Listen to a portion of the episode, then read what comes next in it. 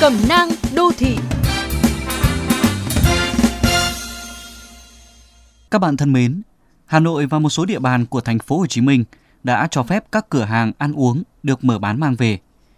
Việc phải chờ đợi lâu để được mua một món đồ dễ dẫn đến cảm xúc không thoải mái. Nếu bạn định ra ngoài mua đồ ăn, hãy dắt lưng một vài bí kíp khi xếp hàng.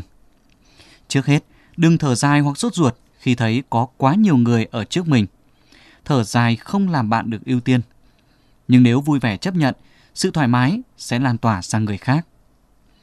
Hãy quan sát và xác định trước thứ cần mua, để khi tới lượt là đọc tên chúng ngay, tránh xem xét chọn lựa quá lâu khiến người phía sau sốt ruột. Bạn bị dục cũng chẳng vui vẻ gì. Đừng quên chuẩn bị sẵn tiền lẻ hoặc thẻ thanh toán thật nhanh gọn, khẩn trương mọi thao tác. Nếu được ai đó nhường chỗ hoặc chia sẻ khoảng không gian đứng chờ, hãy chân thành cảm ơn và cùng nhau tận hưởng bầu không khí thoải mái đó.